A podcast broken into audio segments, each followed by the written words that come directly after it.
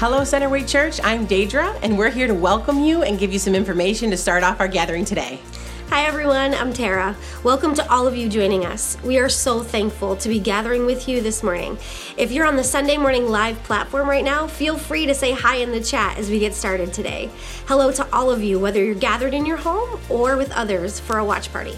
Hello also to those watching or listening later on in the week. We're so glad that you're choosing to be with Centerway, and most importantly, spending time to worship today. The information you're about to hear is something that we talk through every week, and our primary reason for that is to help our guests out there joining us. So, welcome to all of you that may be joining us for the very first time. We look forward to meeting in person someday, but for now, we hope that you feel at home even online. If there's anything we don't cover in the next couple of minutes, you can also visit our website for additional information. But let's start with the live platform in case you're joining us there. You'll find the tabs right on the platform that will allow you to do the following things. You can share your information with us, which we'd love, especially if it's your first visit. You can also take next steps. You can find previous messages, share this message if you'd like, and there's also a tab to give for those of you that call Centerway home and would like to conveniently give that way. You can also ask questions or even request prayer, and one of our hosts will answer you privately in a separate chat. Yeah, if you're watching or listening to this message later on in the week and not on the live platform, you can do many of the things Deidre just mentioned through our website. For anyone out there who has questions, feedback, ideas, or just need prayer, we would love to help and serve you. Please just email us at connect at centerwaychurch.com. Another way to stay connected throughout the week is through the resources we have to help us grow in our spiritual journey. These resources are created to look deeper into the message text, help us apply it, and to remind us of what we've heard. All the resources are incredible, but I want to point out three specific ones. We create devotionals for Monday, Wednesday, and Friday. They go along with the message and can be found on our website um, or sent directly to your inbox. We also have images to put on your phone or your desktop to remind you of the weekly application. Sometimes we just need a little reminder to continue applying the scripture to our lives. The last thing I'll mention is for anyone with kids in their home. There's a message just for them, and this friend beside me is typically the one sharing the kids' message. My family really loves them.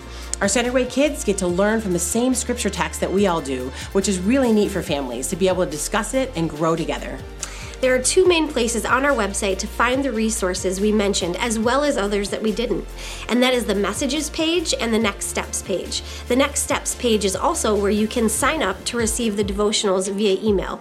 Now, here's what to expect for the rest of the gathering today Naomi will be reading the scripture text for us, Claude will be communicating from the Bible, and then we'll close out the gathering with some ways to respond in worship. And then right after that, you can join us live on Instagram or Facebook as a way to respond through song. Now, here's Naomi with the text for today.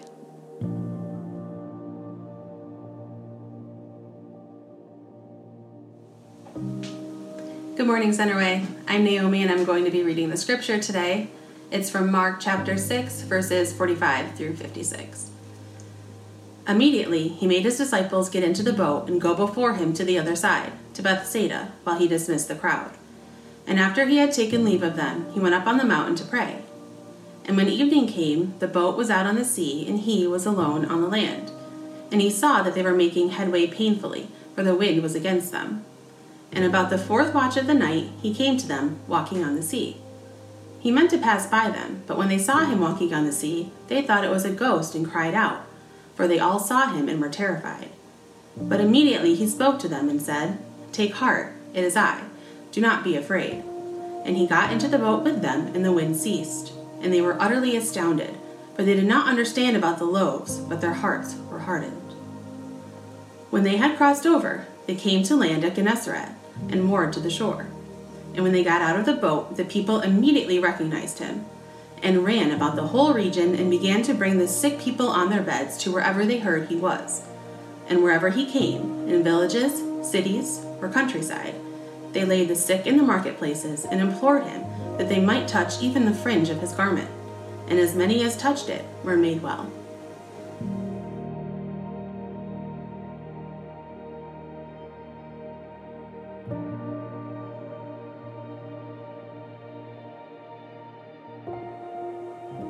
Hello and welcome. My name is Claude, and my wife Meredith and I are the lead pastors here at Centerway Church.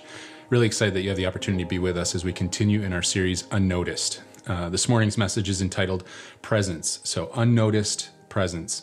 Um, we uh, last week uh, heard about Jesus feeding the 5,000. It might be a story that's familiar to you if you haven't uh, heard that message or if you haven't been with us. But um, the reality is, it was a little bit more like 15 to 20,000 people, including women and children, as I mentioned last week. And uh, today's section of scripture begins right after that event. And so, what you just heard read is actually right on the heels of that feeding of the 5,000.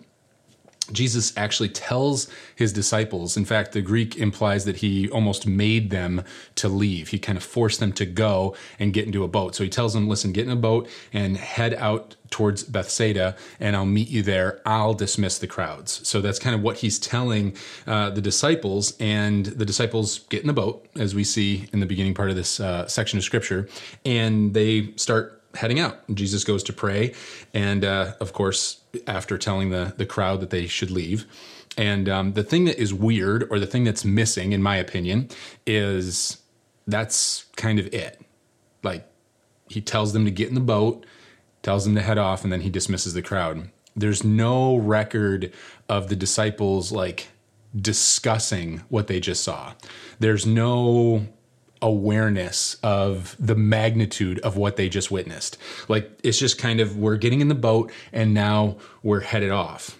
Jesus had just taken five loaves of bread and two fish and fed, arguably, including women and children, nearly 20,000 people. And the scripture passage from last week says that they had 12 baskets of leftovers. so even if you think something like amazing chef skill happened where he's like, Well, I got this fish and I cut it up into 10,000 pieces, and then I got the other fish and got 10,000. So we have 20,000 tiny little pieces of fish. you can't account for the fact that there's 12 baskets of leftovers. Like something miraculous has taken place, and everyone's kind of like, Okay, we'll see you later, Jesus. It's just interesting to me that even after that miracle, the fact that Jesus is the Messiah has gone completely unnoticed by the disciples. How's that even possible? How's it possible to be in the presence of God and still miss it when incredible things like that are happening? How could they miss it? Have you ever witnessed something but missed the significance of it? Like been right there you've seen it happen and yet somehow you can't connect the dots of the implications in your life it's just like wow that was incredible so anyway let's go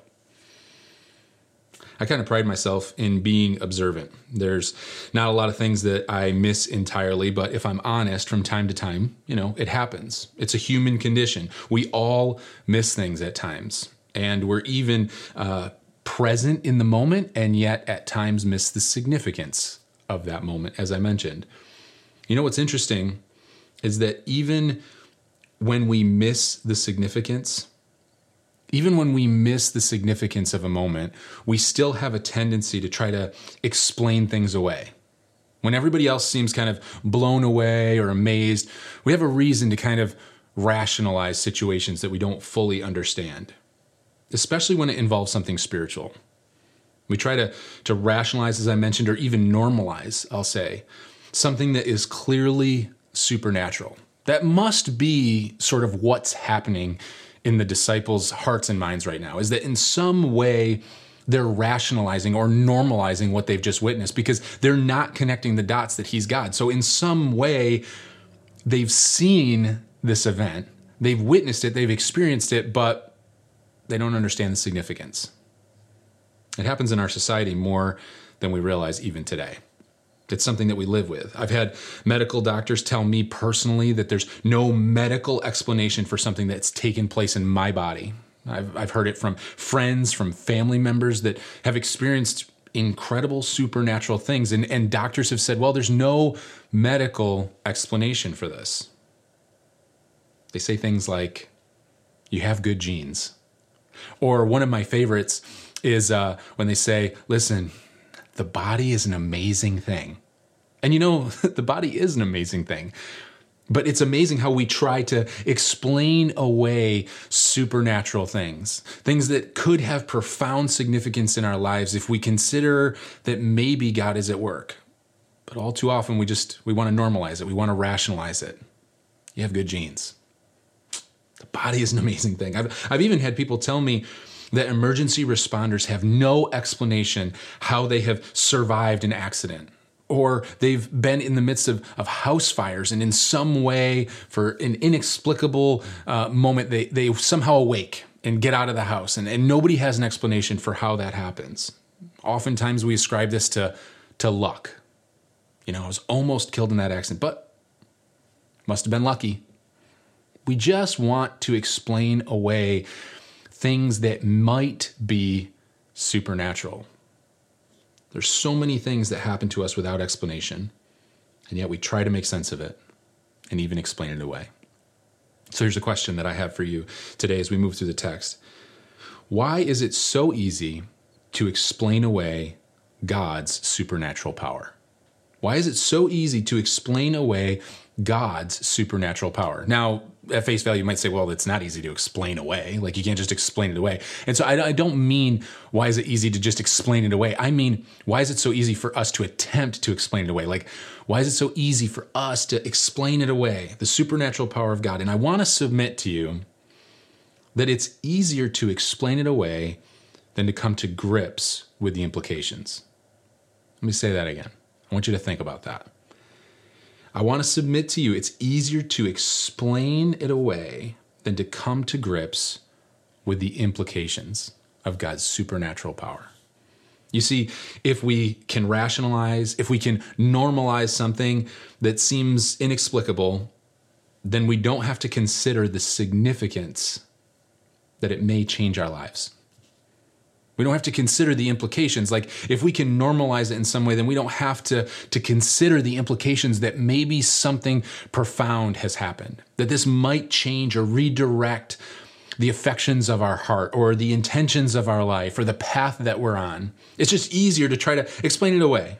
You know, if we're if we're lucky, if we're just lucky, or if we have good genes, or, or if the body's just an amazing thing, then we don't have to grapple with the reality of an all powerful God and the implications on our everyday life.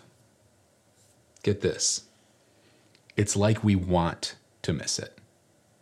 It's as if we want to miss the supernatural. We want to miss that God's at work. And I want to tell you there's two sides to this coin. There's two real reasons why I think we might, on some level, want to, to sort of miss the supernatural and explain it away. The one is that God has changed my life. Like the fact that there's implications to how I have to live my life now. Because if, if God is real, if He is at work, then that means it has to affect my everyday, right? If I've just experienced something of the supernatural power of God, it causes me to reevaluate the affections of my heart, the priorities of my life, the way I spend my money, the way I spend my time. It actually literally has to, in some level, change everything. And so it's easier to say, eh, maybe something supernatural didn't happen. The other side of that coin is that we have to grapple with if God can do the supernatural, then why doesn't He do the supernatural every time I want Him to? if God really is at work, if I've experienced the power of God in this area of my life, then why haven't I experienced Him in this area? You see, it's it's just it's easier to push away from the table. It's easier to say, you know what, I want to explain it away, and allow God to go unnoticed in my life. I want to just put Him in a box of spirituality and deal with Him on whatever level I'm capable or willing to experience. But I don't want it to disrupt my everyday. The fact is, Jesus is very disruptive. And the implications of Him at work, even unnoticed and rationalized, are huge in our lives. And that's essentially what the disciples are doing right here. They're missing it, and God in the flesh is going unnoticed. Seems impossible. And yet, maybe we miss God in little ways and in large ways every day of our lives. Let's pick up their story in verse 45. It says this Immediately, he, meaning Jesus, made his disciples to get into the boat and go before him to the other side to Bethsaida, while he dismissed the crowd, right? I kind of covered that. I covered that already in the beginning, but the reason I read it is for this. The verse is actually very important in forming a healthy theology. Bear with me. The disciples were in the exact boat that Jesus himself put them in, okay? And then the disciples are on the exact course that he, the Son of God, Jesus, directed them to go on. So they're doing everything right. They're directly in the center of the will of God Himself on their path and in that boat. Okay, now listen.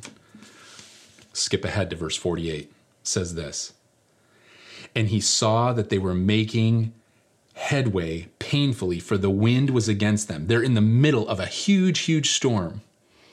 And about the fourth watch of the night, he came to them walking on the sea.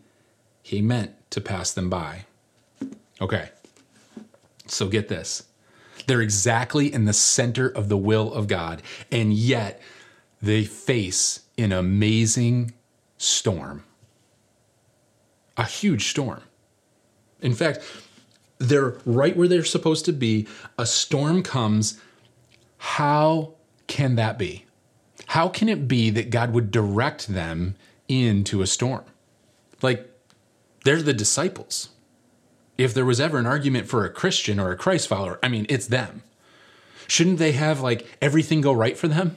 Isn't that the way Christianity works? Is like you give your life to Jesus and then he's like, here, go this way. And like, yes, I will be in the center of your will. Oh my gosh. The center of your will is amazing. I get everything I want. What? The Christmas tree always has presents under it. There's money always in my pocket. I can't believe this. I have a house, a white picket fence, 1.2 children, a dog. This is amazing. Christianity is the answer to everything. It seems that way, doesn't it? Doesn't it seem like some way we've convoluted Christianity to like some perverted extreme version of the American dream?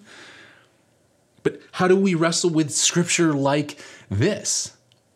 Where they're directly in the center of God's will, and yet they face a ginormous storm. And maybe the, the, the size and the magnitude of this storm is lost a little bit because we sometimes equate difficulty and hardship as missing God, right? Well, here's the deal the fourth watch, right? It says, that they're in the fourth watch of the night, which is actually uh, Roman timing, and so it's a, a way. So we know a specific time frame. It's from 3 a.m. till 6 a.m. All right. We know that the disciples left at a specific time following when typical dinner would be served. Jesus tells them, okay, it's time to leave, and he tells them to get in the boat. So we have a window of time that we know that they've been struggling, and it's somewhere between six and eight hours what?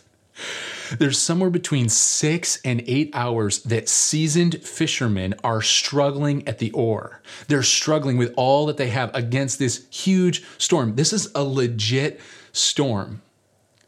And yet they're right where Jesus told them to be. That'll mess with your theology. If you don't understand something that Jesus says in John 16 33. John 16 33 says this Jesus says it. He says, I have said these things to you that in me you may have peace. In the world you will have tribulation, but take heart, I have overcome the world. Jesus is giving some handles to the people that are following him and some handles to us to say, listen, there's going to be hardship in the world.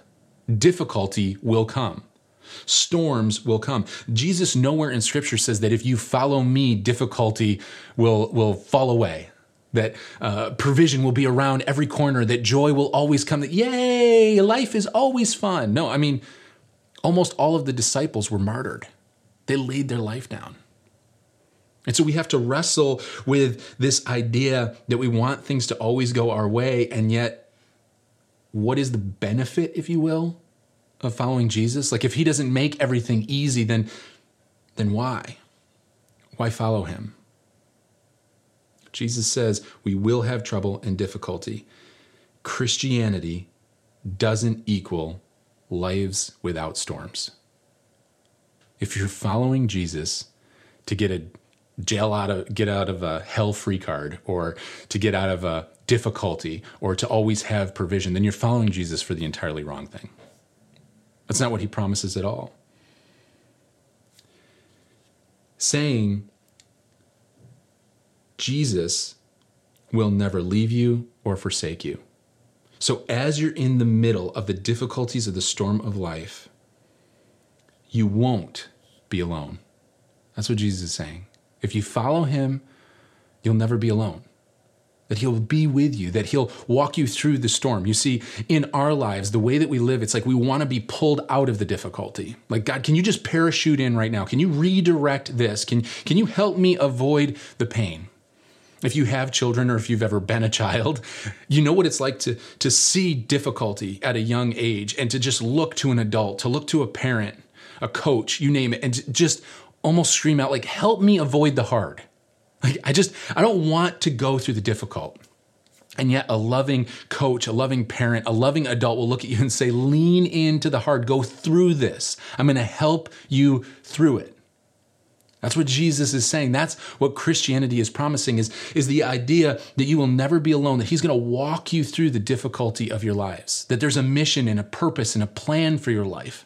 Not that provision will always come or that it's always going to be, you know, running through fields of flowers or anything like that, but that through the difficulty and the storms of this world, God has a purpose and a plan, and He's walking alongside you through the pain, through the hurt, and through the joy. He's right beside you. Verse 48 should be encouraging. It says this it says, and he saw. Okay. So Jesus is praying, but he saw them in the midst of their difficulty. It's important for us to realize that even in the midst of the storms of our life, God sees us. He sees us. He saw that they were making headway painfully, for the wind was against them. And about the fourth watch of the night, here we go again, he came to them. The God of heaven is, is always going to reach to us. He's always present. He's an ever present help. And you might sit there and say, yeah, well, keep reading on, Claude. I mean, because it says if you keep reading, he, walking on the sea, he meant to pass them by. There it is, Claude, caught ya. God just wants to walk right past them in the midst of their pain. That's not what it means. It doesn't mean that he wants to literally go past them. In fact, it means very much the opposite. We see two times in the Old Testament that this phrase is used where God passed by someone. Two times. One is in Exodus 33 where he passed by Moses, and the other is in 1 Kings 19 where he passed by Elijah. In both occasions, this phrase was used when God was allowing humans to see his glory and his power. So Jesus means to to, to show the disciples his power and his glory. What he means to do is to reveal himself as Emmanuel, God with them. Certainly, they're not going to miss this. I'm going to walk on water in the midst of the storm. I'm going to come to them. I'm going to reveal my power and authority. And how do they respond? Verse 49. But but when they saw him walking on the sea, they thought it was a ghost and cried out. I love the humanity of the disciples, and I love the unapologetic recording of Mark. He's like, listen, this is the way it went down. They saw Jesus walking on water, and, and their response was, ah, It's a ghost! They're terrified. They're literally terrified. Listen, is, is it possible that in the storms of life, God Himself is trying to get you to realize that He is present and at work. That He sees your pain and that He's literally moving towards you, that He's present with you in the midst of the difficulty. Listen, that you're not alone. Is He trying to help you to understand that you're not alone? You know, in. Um, in Job and Psalm, you may not realize this, but in Job and Psalm, they attribute walking on water to God alone. Water walking, as it were, is a God thing. That's it. You, you never hear a reference in scripture at all to any being, to any ghost, to any demonic body or form that would be walking on the water. The only time in the Old Testament where we see a record of someone moving across water, it's attributed to God. And these are a bunch of good Jewish boys in a boat that have grown up listening and reading and studying Psalm and the, the Psalms and Job. They're very familiar with this. It should be, oh my gosh, a water walker. That must be God. Like, that's the only option. And instead, they're terrified and they scream, that must be a ghost. This is a water demon. They're literally missing it. It goes completely unnoticed. It just seems impossible, right? Almost like they want to miss it. Almost like they don't want to consider the implications. Verse 50 says this For they saw him and were terrified. But immediately, but immediately, Jesus rebuked them and told them they were full of sin and hate. no. But immediately, he, Jesus, spoke to them and said, Take heart. It is I. Do not be afraid. It's an amazing picture of God, right? That God would, would lead you and direct you in the, in the center of God's will, that sometimes there's still a storm, sometimes life is still hard. And God says in John, listen, take heart because the world is sometimes difficult and it's hard, but have peace because I have overcome the world. God is giving us handles and he's, he's equipping us to walk through the difficulty. In fact, he's even saying in the midst of the hurt, in the midst of the pain and the difficulty, one, you're not alone. Two, I see you. Three, I'm moving towards you. In fact, I'm getting in close proximity to you. Listen, it's me. Don't be afraid. I'm present. My presence should calm you, is what God is saying. Immediately, do not be afraid. This phrase, do not be afraid, in the original Greek means stop fearing. Stop fearing. So, in other words, it's referring to an action in process. So, what Jesus is saying in this moment is, you can stop fearing because I'm here. Isn't that incredible? Some of you need to hear that this morning. Some of you need to, to hear, like, okay, in the midst of the fear, I can now stop fearing because I'm aware of the presence of God, that I'm not alone. I think I'm alone. I feel that I'm alone, but, but I'm not. Jesus has never left me. He's walking me through this difficulty, He's present. Are you, are we, myself included, too busy being scared? Too busy being angry? Maybe too busy being tired? A six to eight hours of, of rowing. I mean, they're exhausted. They've got to be emotionally beat, physically beat. Are, are we so scared, so angry, maybe so tired to notice that we're in the presence of God? Is God's presence going unnoticed in our lives? Is God's presence going unnoticed in your life today? Verse 51 says this he got into the boat with them, and the wind ceased. And they were utterly astounded. Utterly astounded, amazed. Now, you might look at that and be like, wow, what an incredible ending. Like, whew, Jesus gets in the boat, and they were amazed. They're connecting the dots, they get it. What a great story. Jesus is going to get in your boat. You're going to be amazed. You just wait. I think it's one of the saddest and scariest words in this entire chapter. Astounded. This is why. They were amazed when they should have been filled with faith. Let that sink in. They were amazed instead of filled with faith. Are you amazed by God but don't know Him? Have you seen God at work? Have you heard the stories? Have you been in worship services? Have you been in church environments? Have you been in proximity to God to the point where you're amazed, but you don't know Him? You're missing it. Are you amazed by the redemptive story of Jesus, but you have no faith? Amazed. Are you, are you so concerned with the implications of God Himself living the sinless life that you could not live, and inexplicably loving you so much that he dies the death that you deserve. Are you amazed by that? And yet you're so worried about the implications of your life that you have no faith in it. You're just amazed that Jesus would love you enough to do that. Are you missing the significance of God's presence? Because it happens. It happens all too often in our life that we just want to explain it away so we don't have to wrestle and grapple with the reality of the implications in our life. Like, it just gets too messy. So it's easier to lean back and be like, hmm, that's a God thing. Whew, I'm amazed. It's not going to change the way I live my life.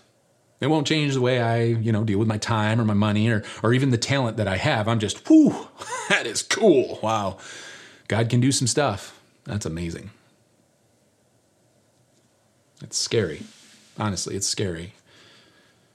Verse 52 says this For they did not understand about the loaves, but their hearts were hardened. It gives a snapshot of why amazed and not filled with faith. For they did not understand about the loaves, but their hearts were hardened. What the text is saying is they didn't understand what happened in the past. They were, they were just amazed. It was just amazement. If they would have looked back, then maybe they would have connected the dots. If they would have taken time, even in the storm, to connect the dots of the things that they know, that maybe God's presence wouldn't have gone unnoticed. Get this, sometimes when we're in the storms of life, we need to look back at God's presence, His faithfulness, and his supernatural power in our lives. We need to look back and see the, the narrative, the redemptive story that he's been writing in our lives for years. For years, he's been writing and navigating this love story towards us. He's been pursuing us. But if we don't take time to look back, then we'll just, we'll be consumed by the moment and the storm and the worries of this world. And God will go unnoticed. The presence of God at best will amaze us. You know, it's partly how we can be sure that He's with us now, in and through the storms of life, is by being willing to look back and see how He was with us in the past. We say every week that the text requires something of us, and this week is no different. I, I have a challenge for you. The challenge is this I, I want to challenge you to tell someone a time you saw God's hand in a situation now that you're looking back. I want you to spend some time to reflect. I want, I want you to tell someone a time you saw God's hand in a situation now that you're looking back. It does two things, right? It allows you the opportunity to reflect on God's faithfulness in your life where maybe you've minimized it or you've explained it away. You've tried to rationalize or, or, just make sense of something instead of considering the implications. So it's for you, but it's also for them because it will build faith in others. Now, maybe you're here this morning and you joined us and you say, I don't know that God's hand has been in, in my life, and you've never crossed that line of salvation. You haven't asked Jesus to be the Lord and leader of your life. I want to challenge you to consider, to reflect back, to look back and realize that maybe your entire life you can point to moments where God has been in pursuit of you moments that you've been living for yourself, that you've been striving, that you've been steeped in, in just the decisions that are so self centered. Like, if you're just honest, and, and we don't know, it's in the quietness of your own heart and mind, but we also know the wickedness of humanity in our own hearts. That you've sat there and wrestled with, listen, life is about me, and yet there's been something. There's been something that's been drawing you I want you to consider that maybe that's been the supernatural move of God that's been running along parallel of your life the whole time. And today is a divine appointment. You can do it in the quietness of whatever room you find yourself in or in the loudness of whatever room you find yourself. You can say, Lord, I want to accept who you are in my life. I want to acknowledge your presence. Would you forgive me of the sin of my life and come and be the Lord and leader? If you've prayed that prayer, and it can be that simple that you just ask Jesus to forgive you and be the Lord and leader of your life. If you prayed that prayer this morning, we'd love to talk to you. You can click, if you're live with us, and request a prayer, and you'll go into a, a private chat with one of our hosts and we'll walk you through the next steps. If you're listening to this later and not live, you can still go to our website and reach out to us. We'd love to walk alongside you as you consider the implications in your life and the next steps. For others of us this morning, maybe you've already crossed that line of faith. I want to challenge you to do this exercise because of what I've already talked about. Like maybe this is for you, for yourself to look back and say, oh my gosh, God has been with me more than I've ever realized. Look at where he intervened here. Look at the narrative that is my life, this redemptive story that God's writing. Maybe it's for your kids if you have children. Maybe it's for your grandkids, nieces, nephews to sit them down and say, Let me tell you about the heritage, the legacy of God's faithfulness in our lives. Let me tell you about what God has done in my life. You know, that's ultimately how my family, my parents came to know the Lord, is because of my grandfather's willingness to talk about the legacy of what God had done in his life and challenged my parents to go find a church. That's why I'm standing before you today. You see, that's, that's how we create a spiritual legacy. So I want to challenge you to consider looking back. Maybe it's for a friend to just, in the midst of the difficulty of their life, say, I've actually experienced this and God saw me through it. I want to walk with you as, as we see God's faithfulness in the midst of this. If you do that, if that's already a regular rhythm of your life, I want to consider you, I want you to I want you to consider and challenge you that maybe your application, your challenge is to be missional with this, to sit with someone and have a spiritual conversation about God's faithfulness. Maybe this is a divine appointment that God has given you the ability to sit down with a friend, family member, whatever it might be, I would just want to partner with you in prayer as you take action on this challenge this week. Let's pray together. Heavenly Father, we come before you and we thank you. We thank you for your faithfulness in our lives. We thank you that you've never left us, that you've never forsaken us, that the moments that, that we don't even see or acknowledge your presence, you're working on our behalf. Not for us to always avoid the pain, but to, to go through the pain with you that you haven't left us, Lord. So we're so grateful. We're so thankful for who you are and what you've done. And we declare ourselves available for a continued move of God in and through our lives. In your name we pray. Amen. Amen. Excited to be with you next week as we continue in the series Unnoticed. Until next week. Thanks for being with us this morning. We love gathering online with you and growing together. We really want to encourage you to take time to respond to the word this week. That's right. We closed with the application to tell someone a time you saw God's hand in a situation now that you're looking back. It's not only important to share what God is up to in our own lives, but it also serves to remind our souls of God's goodness in our lives, which builds confidence for whatever season you find yourself in right now. God's presence is the prize and the game changer in our lives. Allow the fact that God is with you to move you to worship. One of the ways we get to worship together is through singing, but remember that there are many ways to worship throughout the week. Um, if you're not able to sing with us live, you can find the video on Facebook and you can find the songs we're about to sing on Spotify. Just search Centerway Church and look for our unnoticed playlist. For those gathered live on the online platform, we'll see you on Facebook or Instagram in just a few minutes.